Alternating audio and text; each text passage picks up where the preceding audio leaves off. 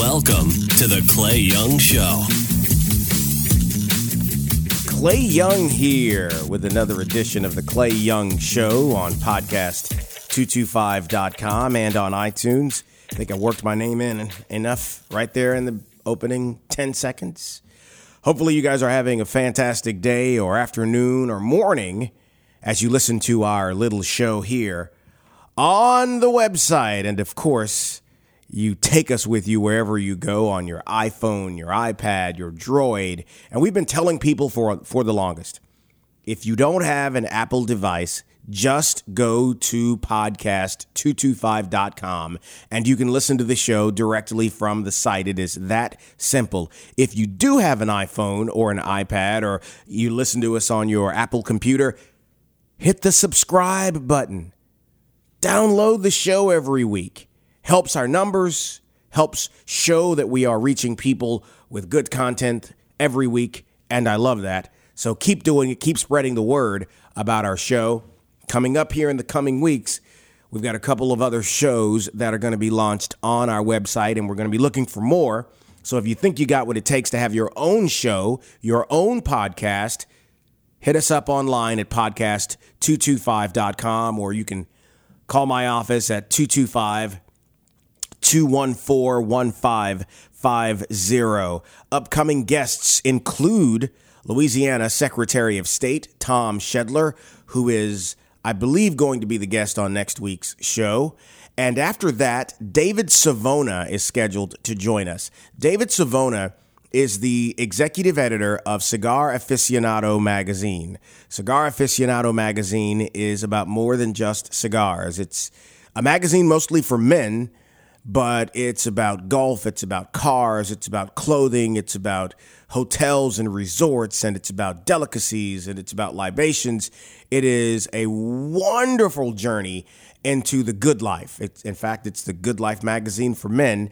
And David Savona recently took over as the executive editor from Gordon Mott, who has, I think, moved more into a periodic c- contributor role with Cigar Aficionado magazine. So we're working out the details to get uh, him on to uh, talk with us. That will likely be in a couple of weeks leading up to the election. And so I'm looking forward to that. Uh, the, our guest on today's show will be John Couvillon, who is a local pollster and politico, and we're going to talk about the races that are going to be on the ballot in Louisiana coming up in, I guess, about a month as you listen to this. Uh, early voting starts even sooner than that. We're going to talk about the governor's race. We'll talk about the lieutenant governor's race. We'll talk some about the politics of uh, the new era here. We'll talk about digital politics. We'll talk about strategery, as you will hear us say a whole lot in that show.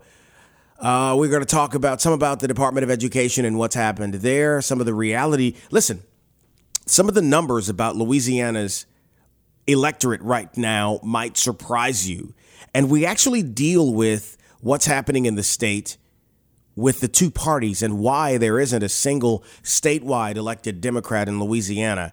We get into the numbers to show why that is and why that reality could or could not be changing soon. You'll have to listen to the show to hear it. So we'll talk with John Couvillon coming up on the other side of a quick break. And again, don't forget, spread the word about our show. It's free. You can listen to it on your phone, on your computer, on your tablet. We do all of this quality audio major guests. Think about it. We've had U.S. senators, we've had, gosh, members of the legislature, we've had businessmen who've built things, we've had people who do entertainment every day for a living. We've, I mean, it's been really, and, and, and we're only 31 shows into this thing.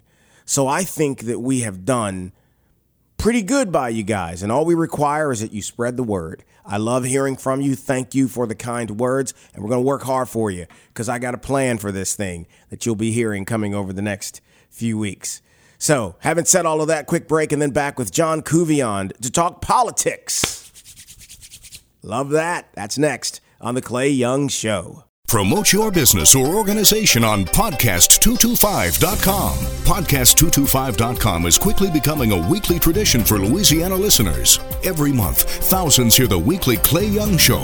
Every week, Clay sits with some of the state's most fascinating and entertaining people. Posting your company's logo on the podcast225.com website or having a professionally produced commercial air on The Clay Young Show is a great way to access a loyal and informed audience. Get more information by calling 225 214 1550. That's 225 214 1550. Welcome back to the Clay Young Show. Back with John Couvillon, who is, in my opinion, one of the brighter analytical minds as it relates to politics that I've come across in a little while. We met probably three years ago. I was consulting with a gentleman who was running for an office, and I think we had spoken before then, but you had done some polling for me. And since then, we've kind of had contact fairly consistently uh, since then and have kept up with a lot of what's going on. So let's talk about JMC, your company, and what you do. Let's give you a little plug there here on the show. I'd be happy to. First off, it's good to be here today, Clay. Thank you, sir. And just to tell you a little bit about me and my company, I'm one of those who's always loved politics all my life, but I never. That's unfortunate. It, it's an illness that I warned my wife about years ago before I got married. I, I, I told her that's the only mistress I would ever have, so to speak. But to tell you a little bit about my company, I was one of those to where I've always loved politics all my life. The question was how to make a living off of it.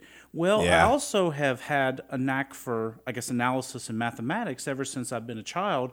As in, I was one of those people who, after an election was over, the first thing I would do was take out the state times, look at the precinct results, and State analyze. Times. And so, and by the way, for those of you who don't know, it used to be the State Times, and then it was the State Times and the Morning Advocate, and now it's just the Advocate. yes.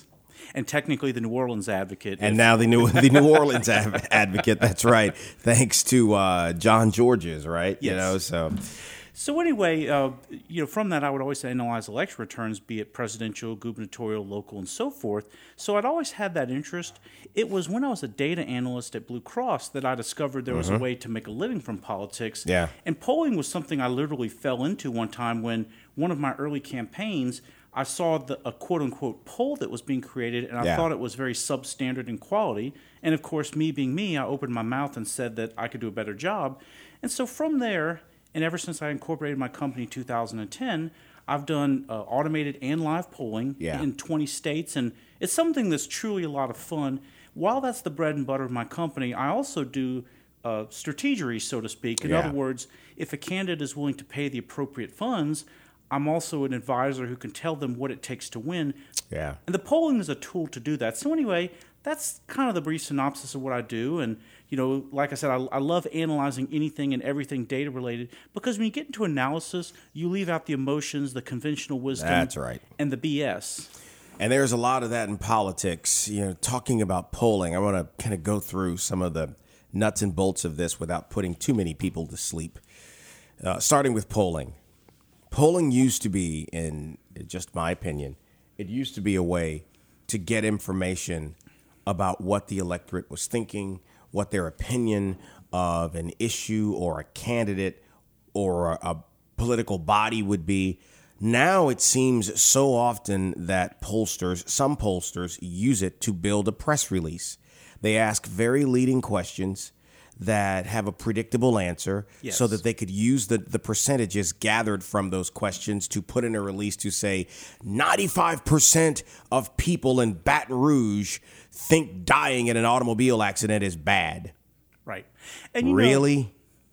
It's like you needed to poll people to find that out.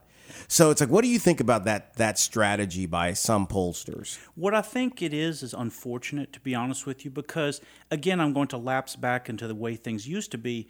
In the old days, for these major races, media outlets would commission pollsters for independent polls, and so you actually had some objective uh, data that was being presented. Now, what's happening is as meet as news outlets are cutting back on budget, cutting their budgets, laying off staff. Polling is something that's very easy to cut. So into that vacuum has sprung a lot of people who have an agenda, Yeah. in my opinion. Yeah. And so you're starting to get these slanted polls. The way I look at all these slanted polls is that two wrongs eventually make a right, so to speak. Meaning that if you have enough pollsters from various campaigns who are putting forth their own slanted results, eventually you can get kind of a consensus as to what the numbers really are. Especially if, let's pretend, Yeah. without using names, let's pretend you're running fourth in the governor's race right now and you are not releasing a poll, Yeah. whereas the people who are in the first, second, and third place spots are. Yeah. Well, reading the tea leaves, that says a lot to me. Yes, yes, I, I agree with you. Uh, and it's it's funny about the way that it's being used now.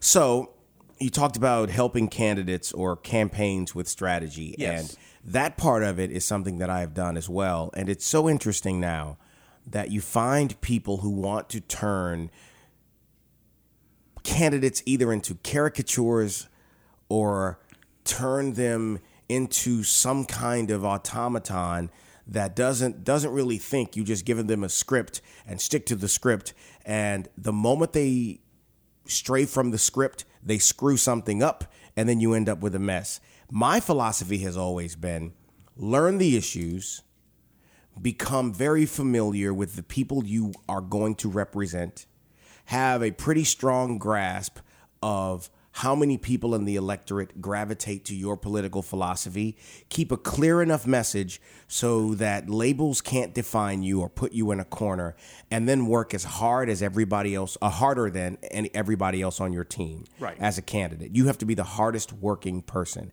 And when you're in front of a crowd, tell them the truth. Yes. And I, I have a saying: if you tell them the truth, you never have to remember what you said because you'll repeat it every time because it is what you say. Right. So now you find people who, who run into these candidates, and they give them these lines that are the most like who talks like that? You know, that's one thing, Clay. One of the things you've you've learned about me over the years is that I like talking about unpleasant truths. Yeah. In, other words, I'm not going to repeat the same conventional wisdom that mm-hmm. 90 percent of other mm-hmm. consultants do. My thing about the what you just described is this: candidates need to be themselves. That's right. In other words, the candidate, in my opinion, is the one who signs the check, Yep. and the consultant works for the candidate. Right. Not the other way around. Not the other way around.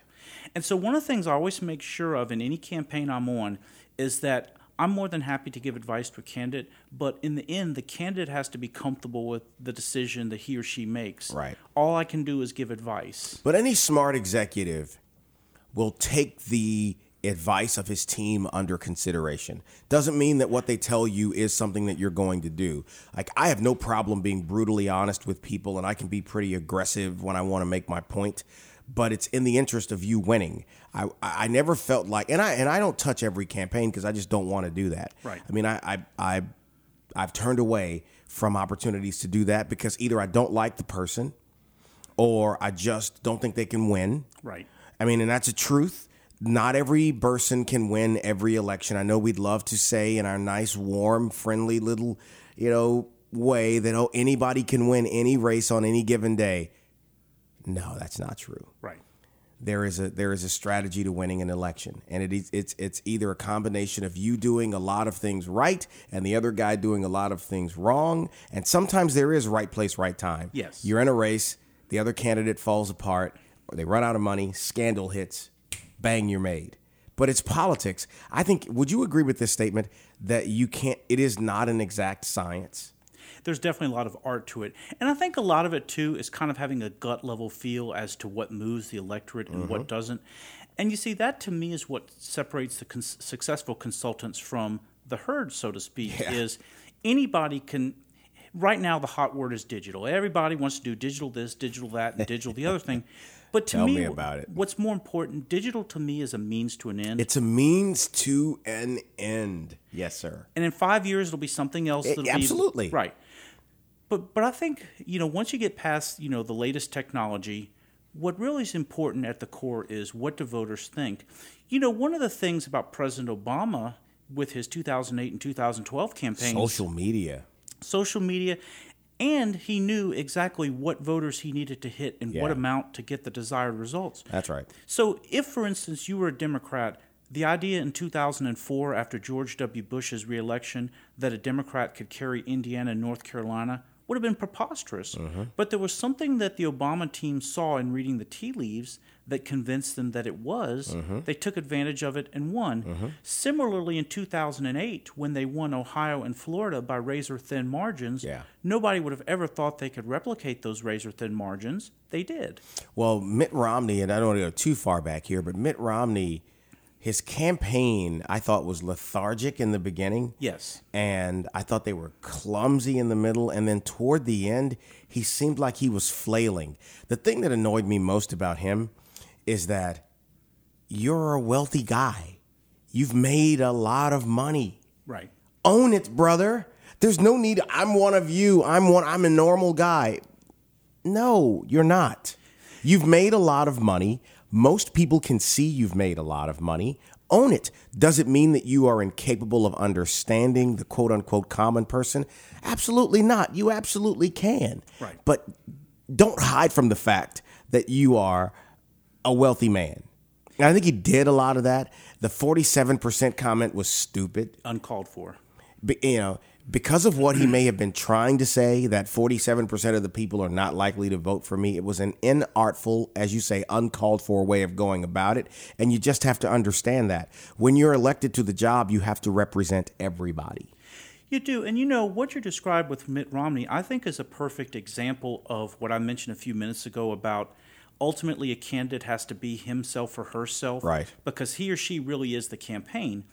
With Mitt Romney, one of the things that will forever puzzle me is that with the supposed uh, caliber of the staff he had, I could go on YouTube and in five minutes find clips from the 1994 Senate campaign against Yeah. Ted Kennedy. Yeah. He was eviscerated over Bain Capital. That's right.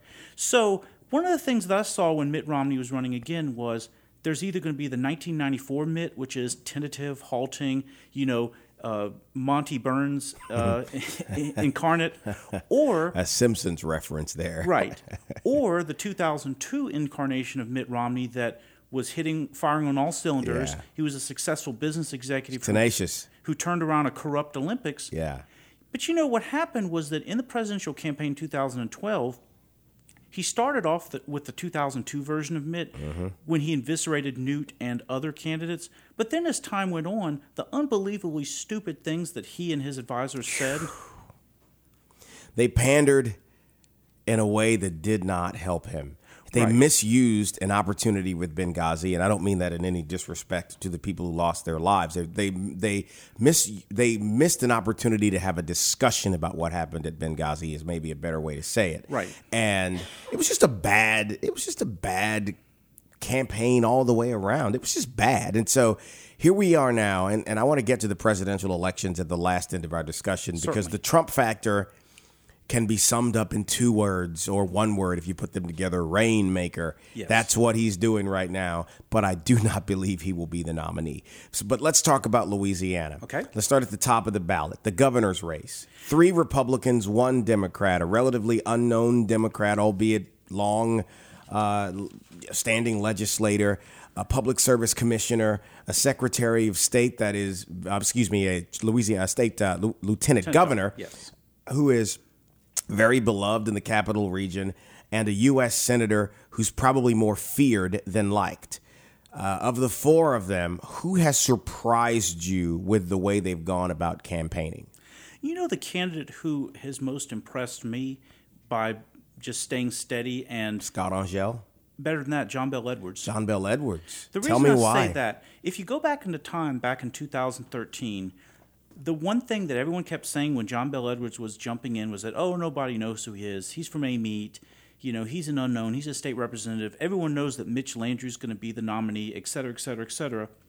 One of the things I've learned, and this is kind of art of warish, is that if you're going to run for the long, kind of like have the long game, you start taking care of intermediate obstacles that stand in the way of the ultimate goal. In John Bel Edwards' case, one of the thing, several of the things he did, which was really smart, was he basically let it be known to Democratic operatives that he was the Democratic candidate.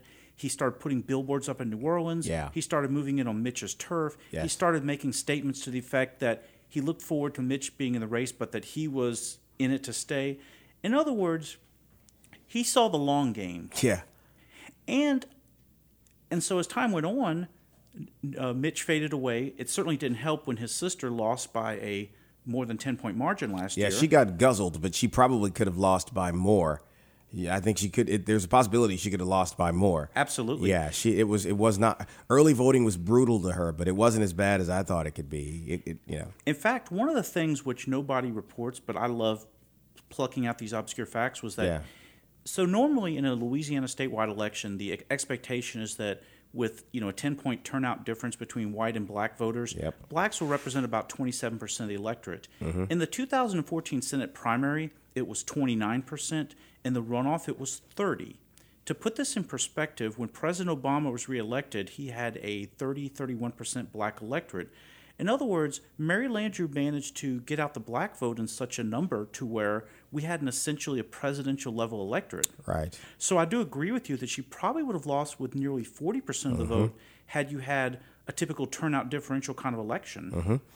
So you're impressed with the way that uh, John Bel Edwards has run his campaign, his his ability to be steady. Yes. Who has disappointed you the most? Jay Dardenne. Why? Jay Dardenne, to me, is one of these candidates who everybody knew was destined for higher office. Absolutely. Starting all the way back in 1987 when he lost his state Senate race by approximately 160 votes. Last vote he lost. The last election he lost. It was. Yeah. Then he came back came back roaring to win with 60 plus percent of the vote in a multi-candidate field in his Uh-huh. 1988 Metro Council race. From then on, he won every single race. Every race, sometimes twice in a year. Yes. And so, with every race that Jay Dardenne ran in and won, his trademark was that he was aggressive, he played to win, he ran clever ads, and so forth. So, along comes the governor's campaign, and nothing happened. I I don't fully disagree with you. Um, in interest of full disclosure, he's a friend of mine. Yes. I think, and we've had that conversation. I think his strategy has been to hold his powder until now, Right. Because Vitter had so much money. Now, whether or not Kennedy, George Kennedy is, as you know, his his campaign lead. Right. Whether that strategy works out or not, it remains to be seen. Vitter's got uh, you know a lot of money that he can spend in a lot of different ways Yes. but I too was I, I have scratched my head at, at the holding back until now. But as you see now, he is starting to run his media. They waited until qualifying was over. They're starting to Right. spend media, and there is some there is some logic to that because people really only start paying attention now. They do, and this this is going to be one of those interesting. And it isn't like his name recognition is low. Right. Well, there's a couple, I guess, contextual things I think that need to be explained to kind of give you, you know, why I, gave the terse answer that Sure, I did. sure. So, number one, in various races I've been polling around the state, when I have a client who lets me put the governor's race as the 1st the first uh, question on the poll, Yeah. every single time I've polled in anywhere across Louisiana, Jay Dardenne's run last, and I have not seen any evidence of movement. It'd be one thing if let's Why do you think that is? I just think there's nothing exciting about him. In, in other words, the clever campaigns that were hallmark, uh, the clever ads that were hallmark of his prior campaign, I haven't seen any evidence of that. And now, in fairness to Jay, he does have a tough job, which is lieutenant governor, that a lot of people don't really understand what it does or Right. why it even exists. All right. But so when you hold your powder, which I agree is conventional wisdom amongst media people, when you are well i don't know that it's conventional wisdom because i quite frankly am i'm not a favor of waiting on, in, in favor of waiting until the last minute unless you either don't have a lot of money True. and you want to have some money to message yourself close to early voting and then on election day or if your opponent has tripled you up on money and you've got to compete with it because everything they've spent from now uh, back six months may have had an impact, but what you do over the next six weeks will either win you or lose you the election. Right, and there's certainly there's definitely kind of a fine line as to when you start spending money. So that's that's the other part too that I was referring to is so all these polls I've done, I've seen very little evidence of any kind of movement from Dardenne. But here's the more crucial thing in my opinion. So Okay. he waited until after qualifying. I mean, personally, I think that's four weeks too late, but on October 25th, we can have a better post mortem on that. Yeah. But the thing is, the first ad that came out, to me, it was amazingly mediocre. In other words, a cardboard cutout of Yeah. Tiger Stadium with him in jeans, you know, with a microphone. Yeah. I was like, this to me is political McAd. Yeah, I didn't. Um, I'm hoping that they improve. Yeah. Because that one, That one didn't move me. I remember the ad from four years ago with him walking. I think he was near the state capitol, you know, in the suit or around the tree, and he's got the very deliberate voiceover talking about him and what he has done. It was a well done ad. Yes. The Kennedy ad, and, and we'll we'll stay with the governor's race, but just as Right. a I'll chase this one rabbit. The Kennedy ad, I thought at first was was something, and then it just kind of kept going because it's a sixty second ad. And it's him talking about coming. Actually, maybe even be longer, but it's him talking about his upbringing in Zachary and how he learned. Right. That ad was very, very well done. Yes. You know, even even with the vintage uh, pickup truck and the and the the that was very well done. They put a lot of time into that. But I think that that ad, and I, I don't know if you will agree with this, that is that ad isn't about the race that he's running. That ad is more about the race that he's waiting to run. Right. Yeah, that's exactly right, which exactly would be the is. U.S. Senate race. Right. So that, but th- that's the strategery that goes along with politics. It's like we know whoever he's, you know, John Kennedy was never going to be challenged in any way that was going to keep him from being the, the the state treasurer for another four years. Right. But he wants that Senate seat, And he has the a- same Senate seat he ran for in 2008. in 2008. Yep. And here's the other thing too about Dardenne's ads. So you wait till after qualifying. That's debatable about whether it's the best strategy. But when your first ad is mediocre, then it's kind of like you've already set bad expectations for future ads. And you know, you can make an argument that people can improve with time because people forget now that when Bill Cassidy first ran for Congress in 2008, he had that first ad of him with the power generator. You Mm-hmm. Yep. know, Yeah. it was very, very mediocre. But as time went on, he got some clever ads, like Yep. Mm-hmm. the one of Don Cazayoux with the airplane going back and forth, and and so Cassidy got better. Right. The problem is that there's a big difference between 2008 and 2015. That is, voters are a lot less engaged in this election. Here we are, four and a half weeks out, and to be honest, I find it a very ho hum affair in terms of just The entire process so far has been that yes. to the public. So, in other words, from polling I've done, just from the general feeling I get, voters are not quite as engaged in this election. And if it's bad for governor, imagine how bad it down the line. That's Yes. right. So that's what I want to get to next. But but before we finish there, and as a point mm-hmm. of clarity, Kennedy did run for a Senate seat, but it was Landrieu's Yes. Senate seat back in, in 2008. Lieutenant Governor, this has been an odd, odd cycle of events. Right. You've got Billy Nungesser, who has run for this job at least 15 times, it seems. uh, kidding. Kip Holden, mayor of Baton Rouge, who's been mayor for 11, going on 12 years. Yes. Uh, John Young, who has money, who's actually running some some good ads right now, and uh, uh, Elbert Guillory, Right. who talked about the N word Right. and in a way that I, I don't I didn't get what he was trying to do other than gain attention for his campaign. Chris Nakamoto was in here, I guess about a month ago to come get my thoughts on it, and I said, yeah. It's a strategy that some use in politics called a Hail Mary. Right. And he threw a Hail Mary and he got results because you are here talking with me about the ad. But I said, probably by tomorrow, nobody will care. Right. And it was bar- barely through the end of the day. This debate last week, or uh, I guess that was last week. Did you see that forum? The one where Kip and He Elbert and Gilroy went after had the each very other? heated exchange. He called Kip an idiot. Jeez. Yeah. Kip used the word and said, you know, we've spent all these years trying to keep, you know, people from calling us, and he used the N word. And then, uh, even though this is a podcast and there's no FCC regulations, I'm just not saying that. But Right. he, he, and then Gilbert got up and he said, only an idiot who hadn't seen the ad would say what you just said. And I'm thinking, guys, if there was ever a reason not to vote for either one of you, you just gave it to us. Right. To me, it's kind of a. I think it was an, a ploy to get attention. But what I think is Elbert Guillory's more fundamental problem is when you look at his campaign finance reports. The last one I saw, he was deep in the hole. Yeah. And you easily need a million plus to run any kind of statewide race. Absolutely. I don't. I'm not really. Sh- if it were up to me, and if let's pretend for a second that Elbert had asked me for advice, I would have advised him to run for election to a state senate seat. Because as a re-elected black Republican, he would have had a ton more leverage, kind of mm-hmm. like a J.C. Watts or a Tim mm-hmm. Scott. Mm-hmm.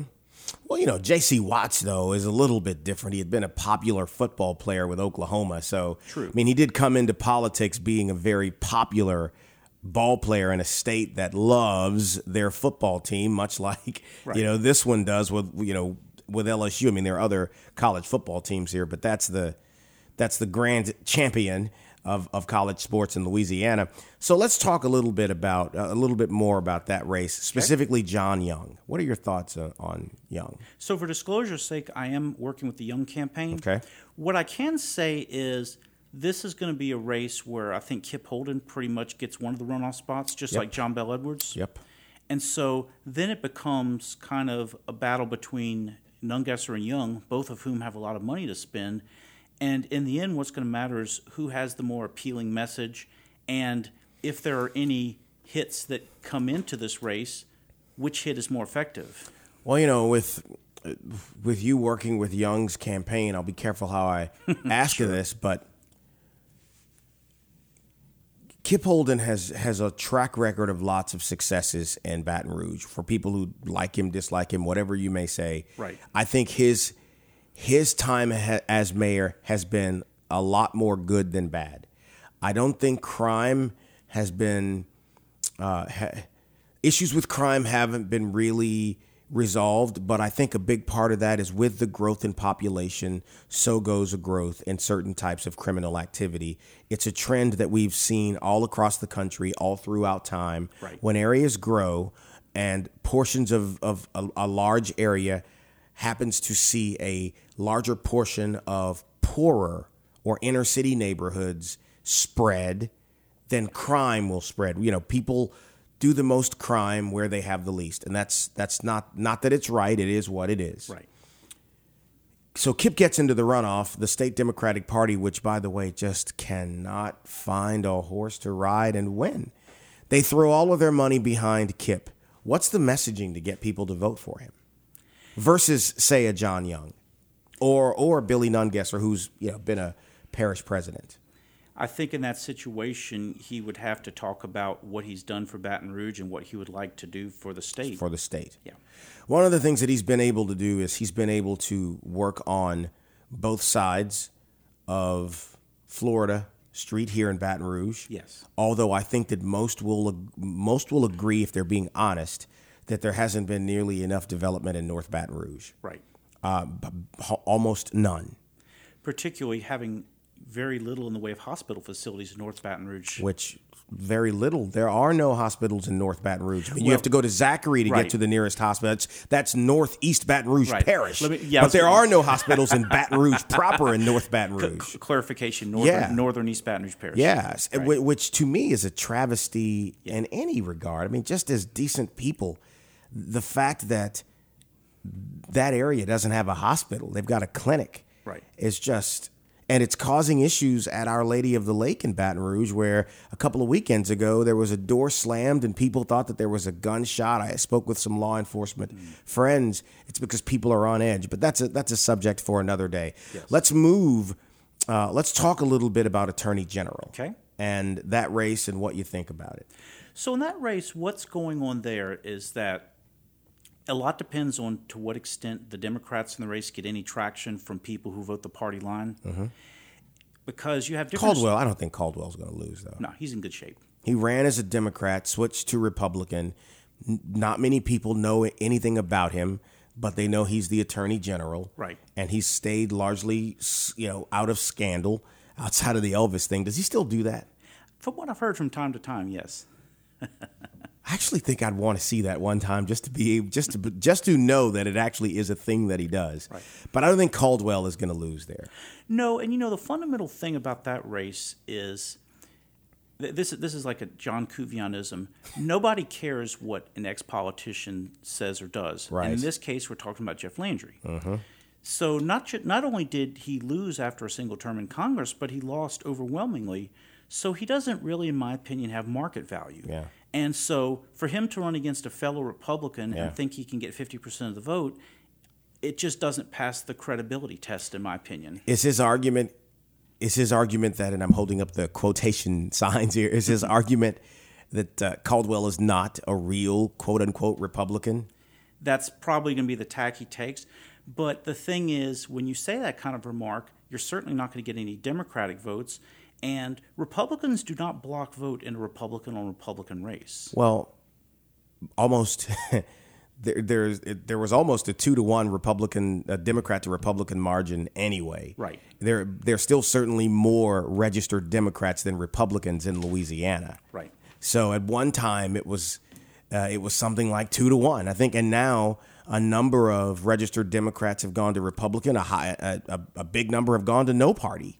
Right. In fact, that's an interesting subtext, which will probably be the subject of our next segment or Okay. the last segment. Is that so? As of September first, forty-six percent of voters are registered Democrat. Oh no, no, no! Yes, that's on my mind. Come on, you know how my mind works. Don't be jumping ahead of me there, Couvillon. You can't give away the end of the movie, brother.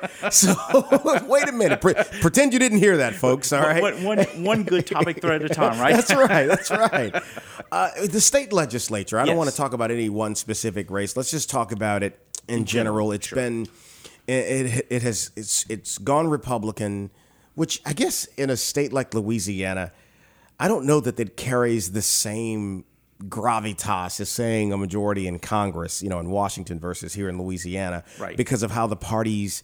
Uh, their delegations based on areas that include Republicans and Democrats, and some issues that may not be favored by, say, the Republican Party, may be blocked in New Orleans because the delegation there Right. is it, they love it, they want it, or in or in Shreveport, that you know up there. So, the legislature, what is your opinion of their ability to function as a group?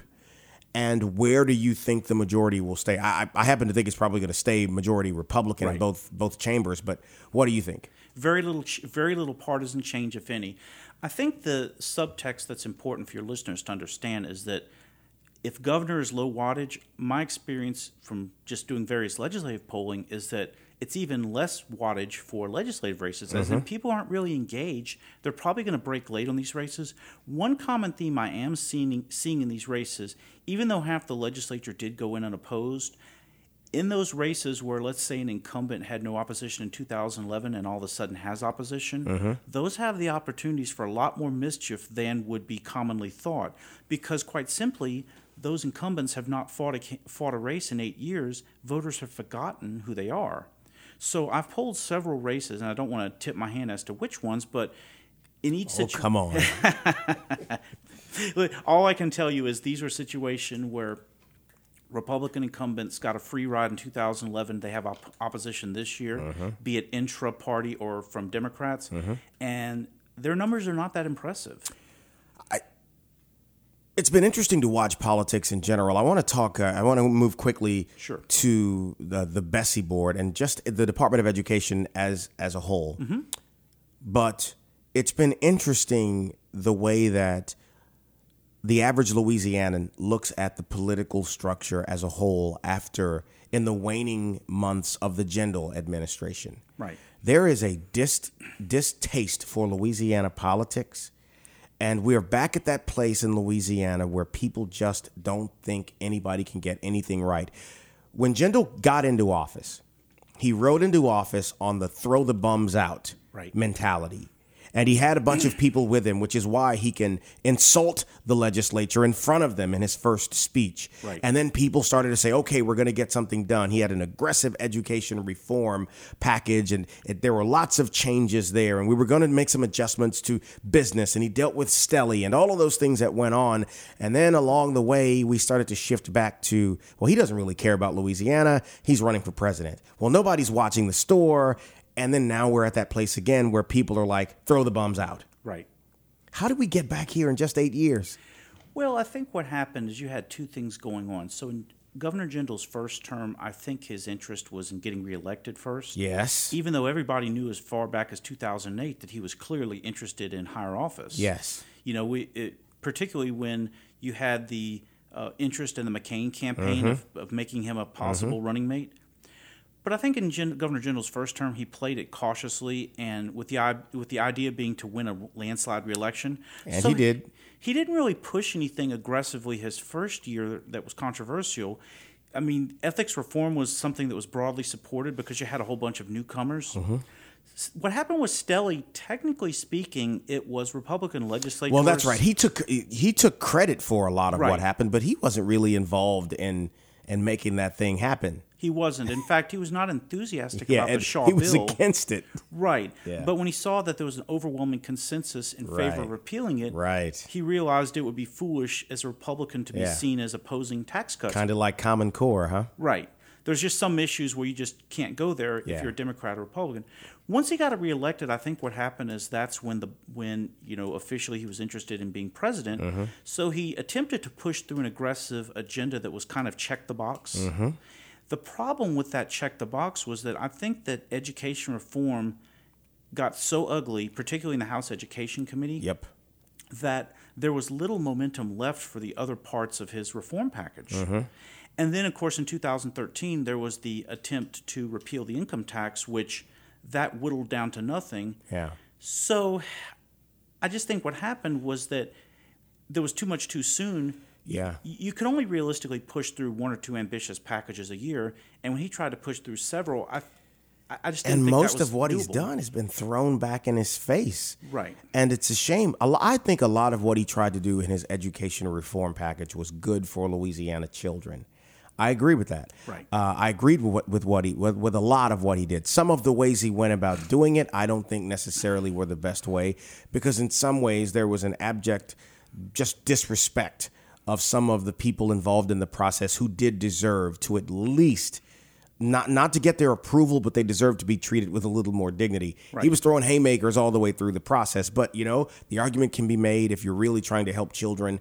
We don't have time to waste because every year that goes by is a year lost by Louisiana children. So I can go with that. Bringing in John White, I like John White a lot. He had success in New Orleans. He's ruffled feathers in the Department of Education. It's not about personality. You don't have to go have beers or drink with him or whatever, but you want someone in there who's going to do something to help kids. Common Core has been the subject. Now it's Louisiana state standards or high standards. Right. It's been an often misunderstood thing. People don't really understand what it is. M- many people who are the angriest about it. Right. But it comes down to this one question for me Do you want our children to be able to compete with other states when they graduate high school? Right. And if your answer is yes, then we have to do something more than what we're doing. Right? Right, and you know what's fascinating about Common Core because I've pulled this a fair a fair amount. When you talk about the individual components of Common Core, it's actually pretty popular. Mm-hmm. That's right. It's once you use the words common, Common and Core. That's right. and the thing is, there's an interesting dichotomy depending on what electoral group you're polling. Mm-hmm. If you're talking about, say, upper income Republicans, I would say it's roughly split evenly, maybe a little bit in favor. Mm-hmm. Right. Black voters, I found roughly three to two against. But when you're talking about middle class conservative voters, I've seen unbelievably bad numbers like five and six to Right. one against. In other words, it's gotten that bad name. Yeah. And in my opinion, the messaging of it was very badly botched. Very, but Jindal was a part of that. A lot of politicians turned Common Core into an education version of quote unquote Obamacare. Right. That's what they did with it. And whether you like my philosophy about or my my my reflections of how people have reacted to Obamacare have been this. If you support it when you hear the phrase, the phrase Obamacare offends you because you want it to be called the Affordable Care Act. Right. If you are against it and you're conservative and you hear Obamacare, it angers you because it represents a bunch of things that you don't like. Right. The same is true with Common Core in a lot of ways, right? Right. It's kind of it's kind of become a red flag kind of word that you know there's certain things in it that have drawn objection. Mm-hmm. With Common Core, I think what happened was that it sounds like it wasn't the rollout was not planned very well. No. I had attended a couple years ago. They had a House Education Committee hearing about it in the off season, so to speak. And some of the things I was hearing about the problems with Common Core, you know, you're talking about putting mandates on smaller parishes that did not have the wherewithal to, you know, hire that physics teacher or that math teacher. And when you start getting into the nitty gritty about that, like that, that to me is where legislation succeeds or fails. Yeah. yeah. And so I think that's the kind of thing that happened with Common Core was that you had enough of those bad stories that got disseminated rather rapidly, and then when President Obama had showed support for the legislation, that's when it got tagged as Obama, Obama Core. That's right, so Obama. Core. That's right, Obama Core. That's a turn of phrase I hadn't heard before. And then you know, Jindal as Orlando breaks into the show by making all kinds of noise in the background. uh, when when Jindal turned on it the way that he did, it is just. I thought that it was very Kerry esque for him to be so aggressively in favor of Common Core, and I mean, he wasn't like on the periphery in favor of it. He was all in. Right. And then you it's like turning a coin over. He was just as against it, you know, kind of like Vitter. Right. When it looked like the political winds had shifted. How long do you think in the era of social media will politi- will politicians continue to try to get away with that kind of thing? as long as they think they can. But you know, the funny thing is, in the age of Twitter and Facebook and other social media platforms, mm-hmm. Inconsistencies can very easily be brought up and the politicians nailed. It all started way back when in 2006, when well, arguably in the pre-social media area in 1987, mm-hmm. when Gary Hart dared reporters to follow him, and we all know what happened. Yeah. But then in this era, what happened was in 2006 when Senator, former Senator George Allen of Virginia, Yeah. made the infamous macaca remarks. Yeah.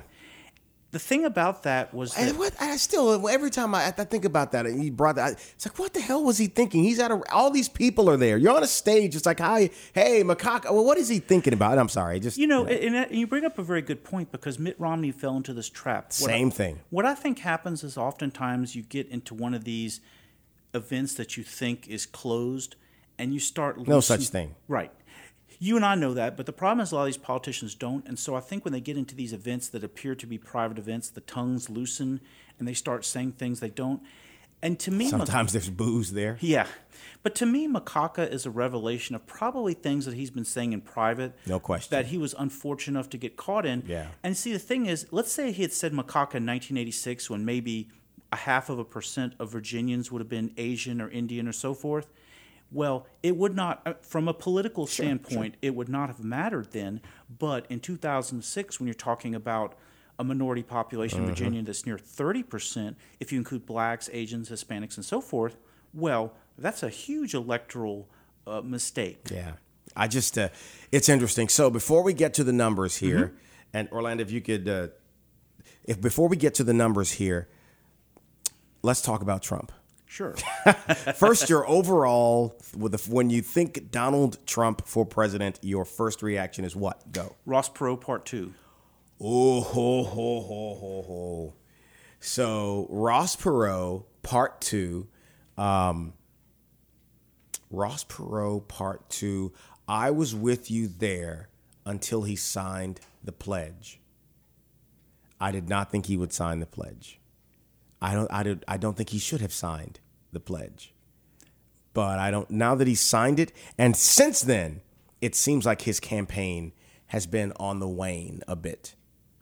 Well, I think too what's happened, and this is another reason that I'm saying Ross Perot Part Two, was that when you have a wealthy outsider candidate who comes in and he's providing voice to people who feel like they've been disenfranchised by the political process, Yeah. Immediately a boomlet gets created for Yeah. that candidate. Yeah. That's what happened with Donald Trump when Yeah. he started attacking immigrants Yeah. back in the summer. But see, but was he was he attacking immigrants? I, so I don't think he was attacking immigrants. I think he had an inartful way of saying we have an immigration problem. We don't control the flow of illegals into the country. I'll go with your longer hand. Well, because because I think Yeah. that that's kind of what was going on. Right. I think that he's not a polished politician. It's like, look, uh, uh, politics is only a portion of what I do.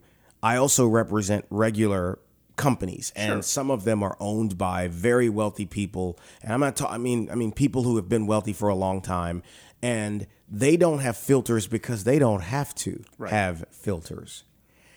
And that's who he is. So, do I think he was trying to be a racist? No. Here's the thing Trump's not going to be a closet anything. Just ask him what he thinks, he'll tell you. Right. But you know, here's here's where it gets interesting. So when you have people who speak what's on their mind, you know, that's that's certainly what is desirable in today's homogenized day and age. yeah. However, when that speaking your mind, you know, turns to calling reporters bimbos and talking about their menstrual Should not be doing that. That's going way beyond the, Well, what's acceptable discourse. You're spot on right. I thought everybody jumped all over Megyn Kelly. She did her job. Right, she She, did her job. She's not up there to make them feel good about who they are. She asked him tough questions, and he did say those things. He did. So it's not like she's. And by the way, if any candidate had said some crazy stuff and they're in a debate and you don't ask them about it, you're not doing your job, right? So you have to ask them. The, I have done forums with candidates, certainly nowhere near that level. But if you do something stupid that ends up on the internet or in the newspaper, we're going to ask you about it. Right. So he, you know, the bimbo thing, the Carly Fiorina, the face thing. Come on, he, you know, shouldn't have said that. And his response at the debate made him look worse. He looked weak. First moment I've seen where he looked weak. In fact, that was kind of what I found interesting about the second debate between the versus the first debate is he seemed more tentative and Yeah. halting in the second debate. What about the optics of him standing next to Jeb Bush? Good grief, is Jeb Bush seven feet tall? I mean, Trump's a legit six three, six four, and he looked like a kid standing next to Jeb Bush. Yeah. So I mean, w- what about the optics of that? Putting the two of them side by side. The media likes a good uh, theater. Yeah, it would because you had Carson, Trump, and then Jeb on the other side. You know, they can't say, "Well, we were putting them in order of their." Well, that would be then it would have been Trump, Carson, then Jeb. Right. So, um, Trump sent this thing. I asked you about your reaction of him. What's your reaction of Jeb Bush? You know, Jeb, earlier in this segment, you had asked me about candidates who I thought Have been disappointed. Yeah. Jeb Bush is clearly in the disappointing because here's the thing: when you're talking about the third person of a political family running for political office, George H. W. and George W. Bush had top-notch political consultants working Mm-hmm. for them. Whatever one's opinion was of a Lee Atwater or a Karl Rove or a Karen Hughes, Rove never lost. they were on the, for a while they were on their game. Yeah. Now along comes Jeb Bush. To me, he makes Mitt Romney seem like a, a candidate who was on message. In other words, everything about his campaign has been disastrous. He's been weak and tentative. I've never. But here's the, here's the interesting thing about that though. Since you have way fewer what I would call establishment slash moderate candidates than you do conservative candidates, it's easier for one of those candidates to make it to the final four, so to uh-huh. speak, because you have less competition for your vote. The only realistic competition Jeb has for the moderate slash establishment vote is really, in my opinion, Kasich or who uh, who I think is is very good on the issues. He does well at the debates. Yes. I and I've told people watch out for him. He he'll be there, and he's in Ohio, 18 electoral votes. Yep, Kasich, possibly Marco Rubio, and as a longer shot, Chris Christie. No, sh- I don't think so. I think I think Christie's time has come and gone, uh, and I think he's trying to redefine himself as the the father figure in the room, the tough father figure. He came out like Trump. Everyone said, "Look at this guy. He's not afraid of what Right. of what people." And then he became a bully. I mean, he just picked on people at rallies. I think he'll be around. Maybe. I mean, he could probably be a number two, a candidate for the number two job Right. uh, among Republicans. But I mean, I knew I, t- I said to uh, Profita and Gallagher last week that they asked who do you think will be the first to go. I said Scott Walker. There was silence. Said I just I just felt like he has had the most disappointing of all of the remaining candidates, and the guy who was even more disappointing than him was the guy who got out before him, Rick Perry. Right. But Perry was Perry's campaign and candidacy was disappointing even before he announced he announced he was running again. Right. Um, you may not be able to remember the other guy's message points. Kind of need to remember your own. Right. That debate really hurt him bad. And uh, so, that, wh- what about Ben Carson? So one of the things, and this this I'm going to wrap Ben Carson and Christie and all the other candidates all up into one package. Yeah. The reason I'm throwing Christie in the the list of those who possibly could get establishment support is this. The one thing about this Republican nomination race that reminds me a lot of 2012 Mm-hmm. is what I would call the BFF for a week factor. in other words, what's happening is voters are falling in and out of love in rapid succession. That's why Jeb's going to be the guy. I'm telling you possibly. But let me tell you, you. I Bet a stake on it. on on yeah.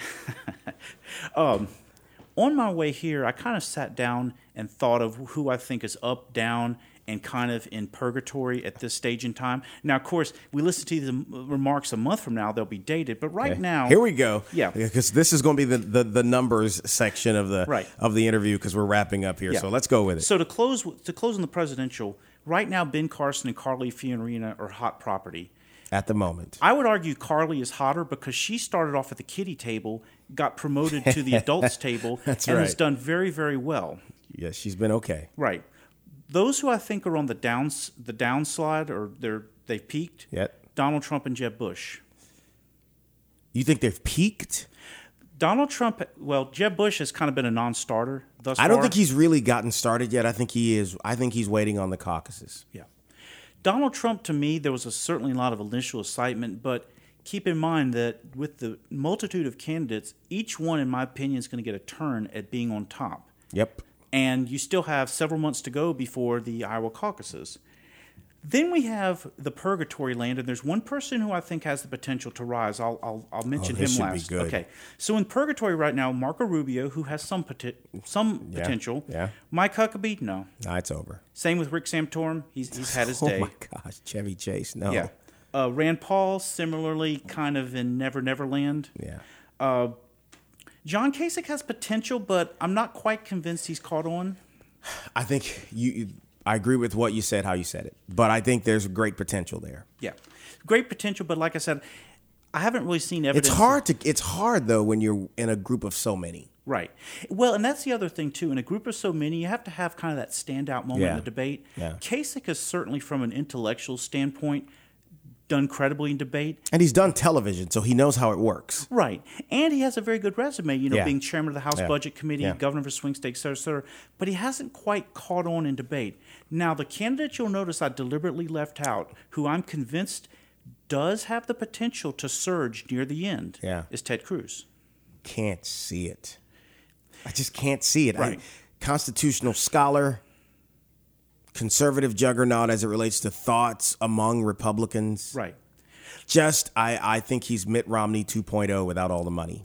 Possibly, but if there's one thing that's critically different about Ted Cruz, I had the advan- I had the opportunity to see him up up close at mm-hmm. RLC last year, mm-hmm. and he gave a red meat, as in dripping red meat speech. Yeah. Plus, with his ideology, I agree with you about his getting into the technicalities about the Constitution, but Which is not bad. I, I don't. I, that, right, that certainly an- wasn't. right. I didn't say that as a political and- right, I'm speaking from a political and electability yeah, yeah. standpoint. yeah. Yeah, I just I don't I don't think he making the connection is important. Right. And you raise money on the extremes, you win in the middle. Right. And to win in the middle, you've got to be incandescent. You've got to be one of these people that I can't take my eyes off of them or Right. you're just the last man standing in a chump bake competition, which is what McCain was in 2008. Right. There's a crucial difference between like a Ted Cruz and a Mike Huckabee. Mike Huckabee has allowed himself, whether willingly or unwillingly, to be painted into the corner of just being the religious conservative candidate. I just I said I said to someone last last week that he's not running for pastor in chief. nice, nice man. Right. The whole thing about uh, going to Kentucky and say if you have to put someone in jail, you know, send me. I'll go to jail for her. Come on, dude. It's good theater. It's no, no, it's actually not. and then the the the I just uh, it's too much. He was so funny and so likable, and then he's just become a politician. You know, he's just. And it's it's it'll happen to the best of them. Right. If you hang around politics long long enough, you might get sick. True. So, what about the numbers for Louisiana? Let's move quickly to that. Sure. Talk, talk about that. You talked about the electorate and where we are now. So, what I think is important for your listeners to appreciate is that so September 1st, the voter registration numbers 46% Democratic, 28% Republican, 28% other unaffiliated, libertarian, reform, et cetera, et cetera. I always generically call them independent. Mm-hmm. The couple interesting things underneath those numbers number one, independents are slowly but surely catching up to Republicans numerically. Yep. The other thing, But it's basically the Republican Party without the R next to it. It's It mostly a conservative voting group. Right. The problem with independents, if you are a po- political person, is that their turnout and level of interest is horrible. Mm-hmm. Meaning that it's tougher to engage them if you are a campaign trying to do get out the vote activities. Right. Right. But the more important number that I think has not really been mentioned much, but should be, there's been a serious hemorrhaging in the number of white Democrats. Mm-hmm. To illustrate, I went back in time, back when George W. Bush was inaugurated in 2001. Mm-hmm. Back in those days, 35% of the entire electorate was compro- comprised of white Democrats More than a third. more than a third. Then, between the inauguration of George W. Bush and Barack Obama, that 35% became 26%. Mm-hmm. And in absolute numbers, 188,000 less white Democrats. Between the inauguration of Barack Obama and today, white Democrats have gone from 26 to 20 percent of the electorate, and another 179,000 less white Democrats. But they've there. gone to other parties. I mean, Right. they've gone to the to, to the Republican Party or Right. no party. Right. So it's the ever shrinking uh, Democratic Party, and their power base in terms of the place where the money is coming from has gotten smaller. Correct. There's also another factor I think that needs to be mentioned. Uh, when I was interviewed by Tyler Bridges a couple weeks ago, Mm-hmm. the one remark in the paper, of course, you know, you say 10 things and the, the quotable is what makes the paper. Yeah. I had mentioned about white Democrats dying off. Now, it was not the perfect word to use. I technically said, I will say this though. Sorry, you didn't I- mean you didn't mean like casket and Undertaker dying off. You What what what happened? I, I- and this is just you know reporters 101. I used the word attrition. Yes. And Tyler said, "You mean dying?" I said, "Well, yeah, if you want to look at it that way." Yeah. But anyway, more importantly, you do have a situation where I think that because you don't have replacements Yes. for Democrats as they get older. Yes. Just to illustrate, this is another number. The average age of a Louisiana voter is 48. Mm-hmm. The average age of a white Democrat is 58. Mm. So, in other words, you have a situation where those who are white Democrats are getting older and older and older. You don't have the same number of younger white Democrats to replace them. So, you have a situation where the Democratic Party in Louisiana is getting pushed to the left. And I think that has statewide implications in terms of having viable candidates. and it, it deals with whether or not there will be a Democrat uh, as governor in the near future, and it's Right. looking bleak right now. It is because a generation ago, the anchor of the Louisiana Democratic Party was in towns like Mer Rouge and mm-hmm. Mamou and mm-hmm. Merryville. Mm-hmm. Today, it's New Orleans, That's right. and to some extent, Bat- urban Baton Rouge. Urban Baton Rouge, and it's it's interesting. So we'll get you back here. I want to get you back the week before the elections. Okay. Okay, we will that way we will have had early voting out of the way because that's October 11th through the 17th. Yes. The election is on the 24th. So the show that goes up on the 20 on the 22nd, we will probably do some predictions. You and I can talk about that. Sure. And it'll be on tape and it's politics, so it's it's great being right, but it's sometimes interesting being wrong because you get to learn something when you're wrong. Every election is a learning experience. That's exactly right. and one thing that I would like to mention, a tiny plug here. Sure. No, I was going to ask about that. So let's do some plugging. Go ahead. little plugging. The one number I'm most interested in seeing that will, to me, set the stage for the entire election season Mm-hmm. is the volume of early voters on October 10th. No question. The first day. I agree with you. Early voting, what typically happens is you have a great burst of enthusiasm the first day and it levels off. Absolutely. And because we now have approximately a decade's worth of history of early voting now, mm-hmm. I could look at those first day numbers, benchmark them against like 2014, 12, 11, and so forth, and mm-hmm. say, this is what I think will happen. I'm looking forward to that because we are in the middle of a three year election cycle that I've talked about. Yes. With the elections last year, the statewide and, and, and some local races this year. And then in the capital region, of course, we will be electing a new mayor in Baton Rouge, Yes. a new city council, and, and, and the like. So lots going on. And uh, we'll get John back. The week early voting is happening by that Wednesday night. Uh, we'll see where we are uh, before this show goes up on Thursday, but certainly we'll do, we'll probably do a couple.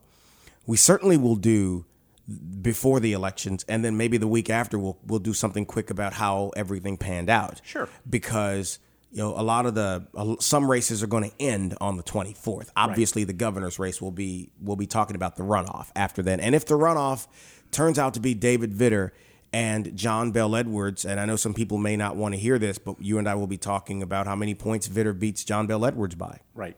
So, so how can people reach you, find you wherever you are? So I'm on Facebook, JMC Enterprises. I have a Twitter handle at Win with JMC. And winwithjmc.com is my website where I periodically update it with content. I strictly keep to the numbers. I, mm-hmm. I try to keep it maybe to 5% punditry or less. Mm-hmm, mm-hmm. And so that's that's how it can be accessed. Well, John's a good guy, as you've heard over the last uh, hour. He is a very smart guy. We enjoy talking, and actually, we just kind of let you guys in on the kinds of conversations we have anyway. So, Real anyway, Politic 101. That's exactly Yes. right. Thank you, John. We appreciate it, buddy. it's been a pleasure. Back to wrap up the show in just a moment. Have you ever wanted to host your own podcast? Coming soon, Clay Young Enterprises and Podcast 225 will be giving you your big chance. You'll be able to use professional broadcast equipment to create a podcast that you can be proud of. You'll have an engineer and a professional show open and close. The Clay Young Show is already considered one of the best podcasts in the state. Get the same audio quality and professional packaging for your very own podcast. Stay tuned for more details. Your chance to have your own show is coming soon.